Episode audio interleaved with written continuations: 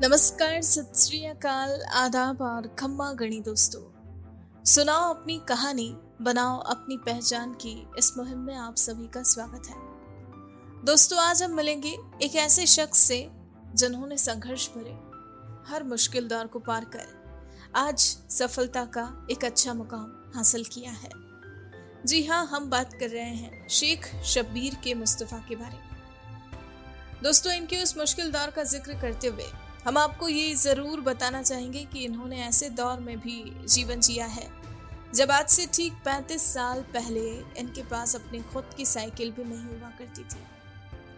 लेकिन आपको ये जानकर बड़ी हैरानी होगी कि आज ये Royal Hero Motors company and Royal Hyundai के प्रोप्राइटर हैं। जी हाँ आज इनके Royal Hero Motors two wheeler गाड़ियों के एक नहीं बल्कि पाँच शोरूम हैं। साथ ही ये रॉयल हुंडई कार शोरूम के ऑनर भी हैं। आपको बता दें, इनका जन्म उदयपुर के एक बहुत ही मध्यम वर्गीय परिवार में लेकिन ये जिस जगह रहते थे, वहाँ हर कोई एक संपन्न परिवार से था। ऐसे में उन लोगों के बीच रहकर इन्होंने भी बड़े बड़े सपने देखने शुरू कर दिए।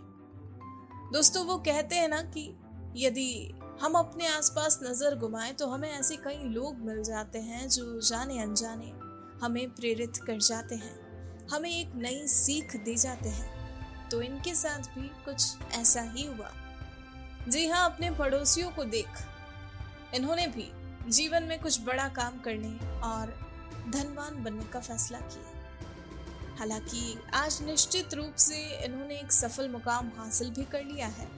और पहले की अपेक्षा इनकी स्थिति हर मायनों में आज बहुत अच्छी है। लेकिन आपको बता दें, ये सब कुछ हासिल करने के लिए, इन्होंने मेहनत करने में अपनी ओर से कभी कोई कसर नहीं छोड़ी। साथ ही तुरंत परिणाम की आशा न रखते हुए हमेशा धैर्य बनाए रखा। क्योंकि ये मानते हैं दोस्तों कि यदि हम धैर्य के साथ मेहनत करते हुए आगे बढ़ते हैं तो आज नहीं तो कल हमारी मेहनत ज़रूर रंग लाती है। दोस्तों, जिस दौर से ये गुजरे और आज जो मुकाम इन्होंने हासिल किया, इसके पीछे छुपे। उस संघर्ष के बारे में जानने के लिए अब आइए सीधा मिलते हैं इनसे और सुनते हैं पूरी कहानी, इनकी अपनी जुबानी। मैं शबीर मुस्तफ़ा उदयपुर का रहने वाला हूँ। रॉयल मोटर्स कंपनी हमारी हीरो की डीलरशिप है। जहाँ तक सवाल मेरे परिवार का है, मैं बहुत ही गरीब परिवार से शुरू हुआ हूँ। एजुकेशन के बारे में अगर मुझसे पूछा जाए तो मेरी एजुकेशन बहुत ज़्यादा नहीं है। क्योंकि उस वक्त हालात ही ऐसे थे परिवार के कि ज़्यादा पढ़ाई नहीं कर सके। मैं आज के जो नौजवान, हमारी जो नया युवा पीढ़ी है, जो बहुत ही स्पीड से आगे बढ़ना चाहती है, उसके लिए एक मैसेज करना चाहूँगा कि एजुकेशन के साथ साथ एक्सपीरियंस दुनिया में बहुत माने रखता है। एजुकेशन है, अच्छी, हमने पढ़ाई कर ली है, अच्छी डिग्रियाँ हासिल कर ली है, उसी से काम नहीं चलता है, बल्कि उसके साथ में एक्सपीरियंस लेना ज़रूरी होता है। और एक्सपीरियंस लेने के लिए इंसान को लंबे वक्त तक काम करना पड़ता है। मेरी ज़िंदगी की जहाँ बात आप पूछ रहे हैं तो मैं आपसे अर्ज़ करना चाहूँगा कि 35 वर्ष पहले मेरे पास साइकिल भी नहीं थी। साइकिल किराए की लाते थे और किराए का पैसा भी बड़ी मुश्किल से मिल पाता था। और मालिक की दया से आज मेरे पास टू व्हीलर की एजेंसी है। उदयपुर शहर में मेरे पाँच शोरूम हैं और हुंडई की एजेंसी भी मेरे पास है। हुंडई की कार की डीलरशिप भी मेरे पास है। तो ये सब हासिल करने के लिए बहुत मेहनत करनी होती है। और सबसे पहले तो जब हम अपना करियर शुरू करते हैं तो उस वक्त एक पक्का इरादा करना होता है कि मुझे कहाँ जाना है, मुझे क्या करना है, मुझे कहाँ पहुँचना है। जब तक गोल हम नहीं देख पाते कि हमें गोल कहाँ करना है, तब तक हम कामयाब नहीं हो सकते। मेरी अपनी ज़िंदगी की बात, क्योंकि जब मैं बहुत, आज से पैंतीस वर्ष पहले जब मैं बहुत गरीब था, या कहना चाहिए, हमारे हालात ठीक नहीं थे, लेकिन उस वक्त मेरी सोसाइटी बहुत हाई क्वालिटी की थी। मेरे दोस्त लोग बहुत पैसे वाले थे जो मुझे इज़्ज़त भी देते थे और मेरे साथ भी रखते थे।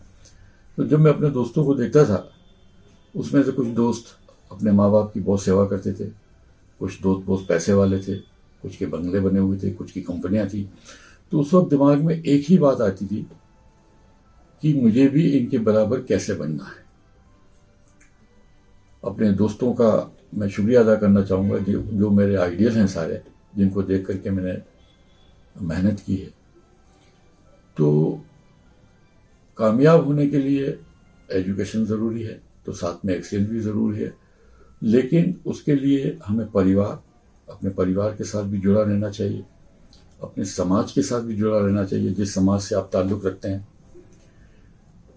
अपने जितने अज़ीज़ यार दोस्त होते उनसे भी कहने का मतलब ये है कि जब तक आप इन सब तरफ़ से, जैसे क्रिकेट मैच जीतने के लिए सभी का सहयोग चाहिए अच्छी फील्डिंग भी चाहिए, अच्छे बॉलर भी चाहिए, अच्छे बैट्समैन भी चाहिए।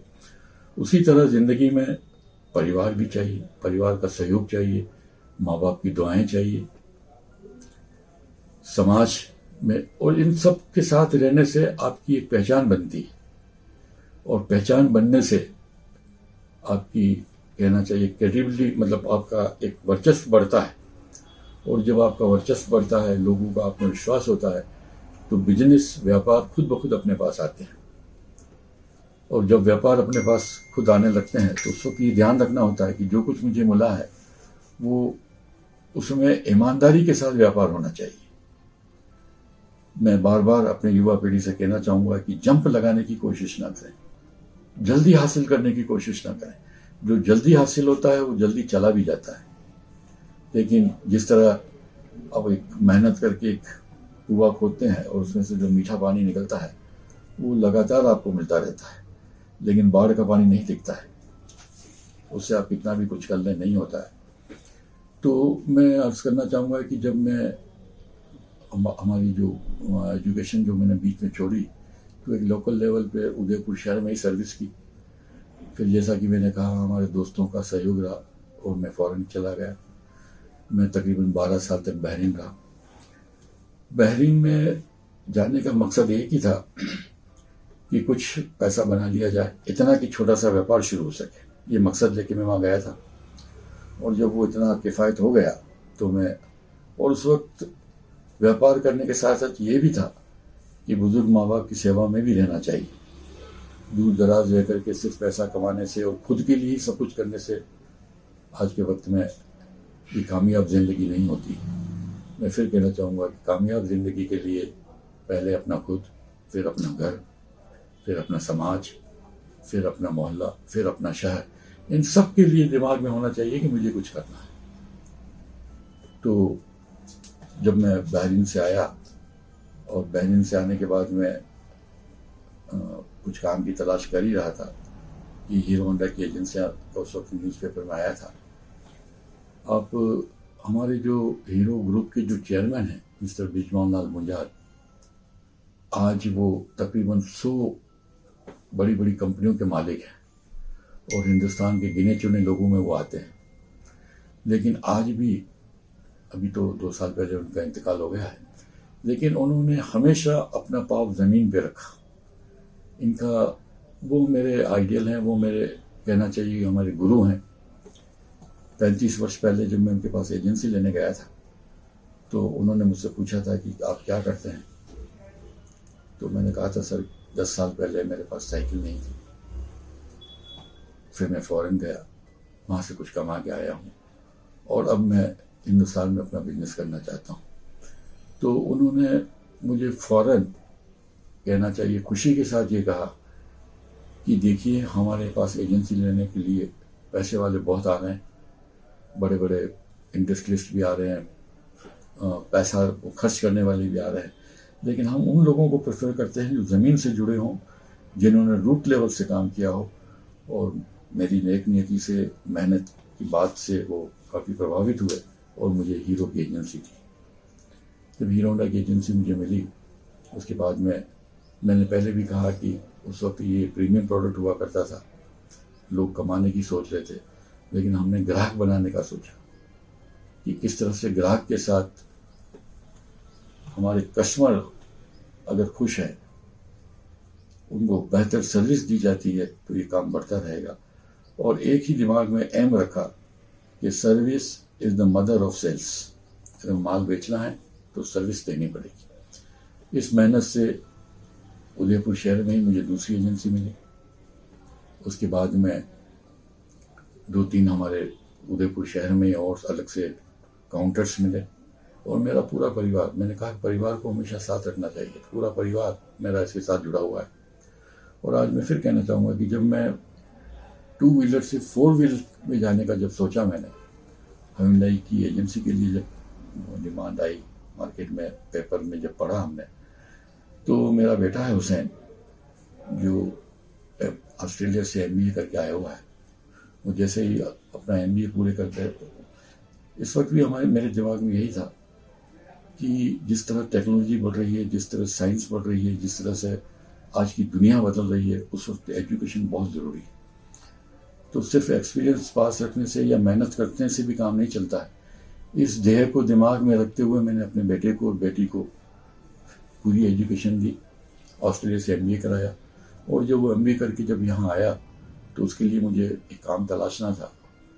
तो होंडाई के लिए जो मेरे बेटे हुसैन ने प्रेजेंटेशन तैयार किया था, और जब हम इनके ऑफ़िस में गए तो पूरा उन्होंने प्रेजेंटेशन दिया कि किस तरह से मैं काम करूँगा एजेंसी को कैसे चलाऊँगा, क्या हुआ प्रेजेंटेशन जब खत्म हुआ तो कोरियन प्रेसिडेंट थे कोरिया के, उनसे मुझ, उनसे पूछा कि, मिस्टर मुस्तफ़ा, आप क्या कहना चाहते हैं? तो मैंने सिर्फ़ एक ही बात कही कि सर, आज से जब मैं आपके पास आया हूँ, उससे बीस पच्चीस साल पहले मेरे पास साइकिल भी नहीं थी। और आज मैं आपके पास कार की एजेंसी लेने के लिए आया हूँ। तो इसके लिए मैंने दो चीज़ें, एक तो मैंने खुद अपनी मेहनत करके खुद ये काम किया है। दूसरा, मैंने अपने बच्चों को एजुकेशन दी है कि आप इस काम को संभाल सकें। आप यकीन करिए, उन्होंने ज़्यादा कोई पूछताछ मेरे से नहीं की। और उस वक्त भी उन्होंने वही अल्फाज कहे जो मुजाल साहब ने मुझसे कहे थे। कि हमें रूट लेवल के लोग चाहिए, मेहनत करने वाले लोग चाहिए तो मुझे एक कार की एजेंसी भी मिली और उदयपुर शहर में मेरी रॉयल हुडई के नाम से डीलरशिप है। और कंपनी को और कस्टमर सेटिस्फेक्शन इतना है कि उन्होंने हमें बांसवाड़ा के लिए भी, सागवाड़ा के लिए भी, डूंगरपुर के लिए भी हमें एजेंसियाँ दी हैं। तो इन सब के पीछे मकसद एक ही है। इंसान खुद मेहनत करे, नेक नियति से करे। किसी को दूसरे को गिराकर ऊपर उठने की कोशिश ना करे। खुद अपनी मेहनत से आगे बढ़े। जब नीयत साफ़ होती है, जब इंसान मेहनत करता है तो भाग्य तो अपने आप आगे चल के आता है। भाग्य उन्हीं के साथ चलता है जिनकी नीयत साफ़ हो, जो खुद मेहनत करना चाहते हैं। अगर कोई ये सोचे कि मेरे भाग्य में होगा तो मुझे मिल जाएगा तो ये भी मुमकिन नहीं। या कोई ये सोचे कि मैं मेहनत खूब कर लूँगा तो मिल जाएगा तो ये भी मुमकिन नहीं है। मुमकिन ज़िंदगी, कामयाब ज़िंदगी तभी होती है जब दोनों चीज़ें हो, मेहनत भी हो और बागी भी हो। जैसा कि मैंने पहले भी बताया कि मेहनत करने के बाद जब आप कुछ बनना शुरू होते हैं तो उस वक्त अपने परिवार को साथ रखने में, समाज को साथ रखने में, अपने शहर को साथ रखने में तरक्की जल्दी से मिलती है, कामयाब जल्दी होता है इंसान। खुद के लिए करने की बजाय परिवार, अपना समाज, अपने शहर के लिए कुछ करते हैं तो ज़्यादा बेहतर है। अभी आज के वक्त में क्योंकि हालात बहुत बदल गए हैं तो एजुकेशन के साथ साथ एक्सपीरियंस के साथ साथ थोड़ा बहुत फाइनेंशियल सपोर्ट भी चाहिए। अगर आपके पास फाइनेंशियल सपोर्ट नहीं है तो भी आप कामयाब नहीं हो सकते हैं। तो किसी भी चीज़ को हासिल करने के लिए एक्सपीरियंस फाइनेंशियल सपोर्ट और परिवार सपोर्ट आवश्यक रहता है। जैसा कि मैंने पहले कहा कि हम, मैं गरीब परिवार से हूँ, यहाँ पर हल्दी घाटी के पास एक सलोदा गाँव है। हम लोग सलोदा गाँव के रहने वाले हैं। मेरे जो वालिद थे, वो उनके वहाँ पर एक किराना की छोटी सी दुकान हुआ करती थी। तो प्राइमरी स्कूल पाँचवीं क्लास तक मैंने सलोदा गाँव में ही एजुकेशन ली है। उसके बाद वहाँ व्यापार नहीं चलने से या हालात ख़राब होने से फिर हम उदयपुर शहर में आ गए थे और फिर बाकी की एजुकेशन उदयपुर में ही थी। लीडरशिप तो मैं नहीं कहूँगा, लेकिन मेहनत के साथ साथ में जब काम करते हैं और कुछ लोग साथ जुड़ते हैं तो जब लोग साथ जुड़ते हैं तो आप उनकी मदद कह दीजिए या लीडरशिप कह दीजिए। मैं तो लीडरशिप नहीं कहूँगा, बल्कि ये कहूँगा कि सबका सहयोग लेना बहुत ज़रूरी है। जो मेरा ड्रीम था, वो ड्रीम यही था कि जब मैं सारे दोस्तों के साथ में जब मैं चलता था तो उस वक्त दिमाग में एक ही बात थी कि घर में, परिवार में अपना नाम होना चाहिए। समाज में अपना नाम होना चाहिए, शहर में अपना नाम होना चाहिए। और ये तभी होता है जब आप नेक नियति से काम करते हैं। और मालिक की दया से मुझे सब कुछ मिल गया है। जितना मैं चाहता हूँ, वो सब कुछ मिल गया है। बल्कि उससे कुछ ज़्यादा ही मिला है, जिसके लिए मैं भगवान का शुक्र करूँगा। लेकिन मैं कहना चाहूँगा कि जब एक काम की शुरुआत करते हैं और एक लिमिट तक हम पहुँचते हैं तो फिर जो भाग्य बनाता है भगवान, जिस धर्म के भी हम हों, उस धर्म में आस्था रखनी चाहिए और धर्म को भी साथ रखना चाहिए। सिर्फ़ दुनिया की एजुकेशन या दुनिया की दौलत आपको इतना सुकून नहीं देगी जितना कि आप अपने धर्म के साथ रहेंगे तो आपको मेहनत, जो मेहनत करके आपने पैसा कमाया है, जो ऐशो आराम की चीज़ें आपने बनाई है, उसमें आपको सुकून मिलेगा। उसमें आपको संतोष मिलेगा। सक्सेस मंत्र यही कहा है कि सबको साथ लेके चलना, जो अपना हिस्सा सबको बराबर देना, और खुद भी अपने व्यापार के प्रति रॉयल लॉयल रहना, और अपने साथ जो लोग हैं, उनको भी लॉयल बनाना। जब तक लॉयल्टी नहीं होती है, तब तक तो भी काम नहीं होता। अपने जो व्यापार आप करते हैं, वो उस व्यापार को वर्क इज़ वर्शिप उसको इबादत मानना चाहिए कि मैं जो कर रहा हूँ, वो इबादत है। मैं आज एक बात कहना चाहूँगा, मैं इतना पढ़ा लिखा नहीं हूँ, कोई विद्वान नहीं हूँ, लेकिन मैं सिर्फ़ एक लाइन कहना चाहूँगा कि दुनिया में कोई भी चीज़ मुफ़्त नहीं मिलती। अगर आप माँ की ममता, बीवी का प्यार और लोगों का स्नेह अगर आपको चाहिए तो उनके लिए आपको कुछ देना होगा। सेक्रीफाइस नहीं करेंगे। माँ के, बीवी के साथ आपकी जो जिसको हम कहते हैं कि अर्धांगिनी होती है, जो हम सफ़र होती है, लेकिन उसके साथ कुर्बानी तो देनी होती है। माँ बाप भाई बहन के लिए जब तक आप देंगे नहीं, हासिल करने की उम्मीद मत करिए। तो एक शब्द अगर ये दिमाग में बैठ जाए कि दुनिया में कोई भी चीज़ मुफ़्त नहीं मिलती है तो अपने आप रास्ते मिल जाते हैं। जो भी हासिल करना है, उसके लिए कुछ तो देना ही होगा। मेहनत करनी होगी, वक्त देना होगा, पैसा देना होगा। अभी हमारे पास जो एजेंसी हम उन्हीं का काम करते हैं। हीरो, पहले हम हीरो होंडा थे, अब हीरो हो गया। हीरे के सारे प्रोडक्ट मेरे पास हैं। तो सेल सर्विस स्पेयर्स तीनों में हम काम करते हैं। उसी तरह हुंडई में भी सेल सर्विस स्पेयर्स तीनों में हम काम करते हैं। और मालिक की दया से बड़ी अच्छे तरीके से हमें रोजी रोटी मिल रही कि जब एक एस्टेब्लिशमेंट तैयार हो जाता है, जैसे आज मैं हूँ, आज मेरी एज सेवेंटी ईयर्स है तो काम करना नहीं छोड़ा है। लेकिन काम का मतलब सिर्फ़ व्यापार से नहीं है। कुछ वक्त अपने परिवार को देता हूँ, कुछ वक्त अपने समाज को देता हूँ, कुछ वक्त अपने शहर को देता हूँ। और कुछ वक्त अपने खुद के लिए भी निकालता हूँ कि वक्त पर आराम करना, वक्त पर सोना, वक्त पर खाना, ये बहुत ज़रूरी है कि एक एज के बाद में जब इंसान एक लेवल पे आ जाता है तो फिर वो सबका हो जाता है। पहले मैं सिर्फ़ रॉयल मोटर का था, लेकिन रॉयल मोटर जब स्टेब्लिश हो गई तो फिर परिवार को भी, का भी आ गया। जैसे मैं कई बार कह चुका हूँ, हर एक को वक्त देना ज़रूरी है और देना चाहिए। अगर आप व्यापार में उलझे रहेंगे परिवार क्या कर रहा है, आपको पता नहीं होगा। अब परिवार को खूब दे रहे हैं, समाज को कुछ नहीं दे रहे हैं तो आपको कुछ नहीं मिलेगा। अगर सिर्फ़ समाज को ही दे रहे हैं, और शहर को कुछ नहीं दे रहे हैं तो भी नहीं मिलेगा। बैलेंस करके रहना ये ज़िंदगी की कामयाबी है। जैसा कि अभी मैंने एक मिनट पहले कहा कि कुछ पाने के लिए कुछ खोना होता है। इस कोविड ने, कोविड में कई हमारे भाइयों बहनों ने कुछ खोया है, लेकिन पाया बहुत ज़्यादा है। कोविड ने सिखा दिया है कि ज़िंदगी क्या है, परिवार क्या है, दुनिया क्या है। और हर काली रात के बाद में सुबह होती है। ये कोविड का वक्त निकल गया है। लेकिन कोविड में जो कुछ लोगों ने सीखा है, वो आने वाले समय में ये बहुत अच्छा रिज़ल्ट देगा। और आने वाले दिनों में मैं समझता हूँ, यहाँ पैसों की वैल्यू भी हो गई, यहाँ रिश्तेदारी की वैल्यू भी हो गई। यहाँ दुनिया की, मैं कहना चाहिए कि खाने पीने की चीज़ों की वैल्यू हो गई। अनाज जिसकी हम कदर नहीं करते थे। अन्न को हम समझते नहीं थे वो जब अन्न मिला नहीं जब हमें दवाइयाँ मिली नहीं जब हमें डॉक्टर मिले नहीं तो इन सब चीज़ों की वैल्यू कोविड ने हमको सिखा दी एक एक दुनिया की एक एक चीज़ की वैल्यू है। जिसको आ, मैं कहता हूँ आप इस बात को ले लीजिए कि जो इन्वायरमेंट है कभी हमने पेड़ पौधों की कभी कदर नहीं की।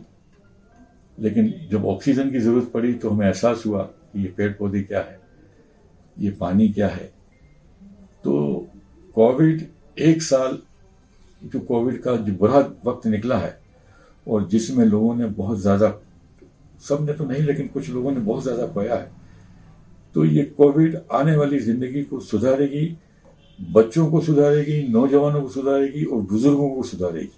अपनी ज़िंदगी की शैली को बदलने में मदद करेगी। तो मैं तो समझता हूँ कभी कभी बुरे दिन आना भी अच्छी बात होती है। भगवान ने हमको ये सिखाया एक साल में कि किस तरह हर एक चीज़ की दुनिया में कदर है, उसकी कदर करनी चाहिए। मैंने अभी जो कुछ कहा है, वो बच्चों के लिए भी कहा है, नौजवानों के लिए भी कहा है, बुज़ुर्गों के लिए भी कहा है, और सिर्फ़ कहा नहीं है। आप मुझे देख रहे होंगे सेवेंटी वन ईयर्स ओल्ड लेकिन आज भी मैं जिस तरह पैंतीस साल पहले मेरे दिमाग में जिस तरह जोश, खरोश और काम करने की जो जज्बा था, वो जज्बा आज भी मौजूद है। और मेरे जो दर्शक मुझे देख रहे हैं, मैं कोई गुरु धर्म गुरु या कोई विद्वान तो नहीं हूँ कि आपको कोई नसीहत दूँ, लेकिन ऐसा ज़रूर कहूँगा कि ज़िंदगी बहुत कीमती है। उसे हर पहलू से, हर जगह खूबी के साथ जिएँगे तो बहुत मज़ा आएगा। एक एक मिनट को कीमती समझें और इस एक एक मिनट को सब लोगों के साथ बांटें, यही मैं कहना चाहूँगा। बहुत बहुत मेहरबानी, धन्यवाद, शुक्रिया। जैसा मैंने अभी कहा था कि हर पल जीना चाहिए तो उसके लिए मैं चार लाइन कहना चाहूँगा कि मैं हर रात सारी ख्वाहिशों को खुद से पहले सुला देता हूँ। मैं हर रात सारी ख्वाहिशों को खुद से पहले सुला देता हूँ। हैरत यह है कि हर सुबह ये मुझसे पहले जाग जाती है। ख्वाहिशें कभी नहीं मानना चाहिए। अगर ख्वाहिशें हैं तो ज़िंदगी है। दोस्तों, आपको अगर हमारी कहानी पसंद आई हो तो आप हमें पॉडकास्ट पर ज़रूर फॉलो करें लाइक करें और तुरंत ही सब्सक्राइब करें। और अगर आप हमसे जुड़ना चाहते हैं और अपनी कहानी को भी बयां करना चाहते हैं तो हमारा मेल आईडी है support at the rate W O R K M O B workmob dot com नमस्कार।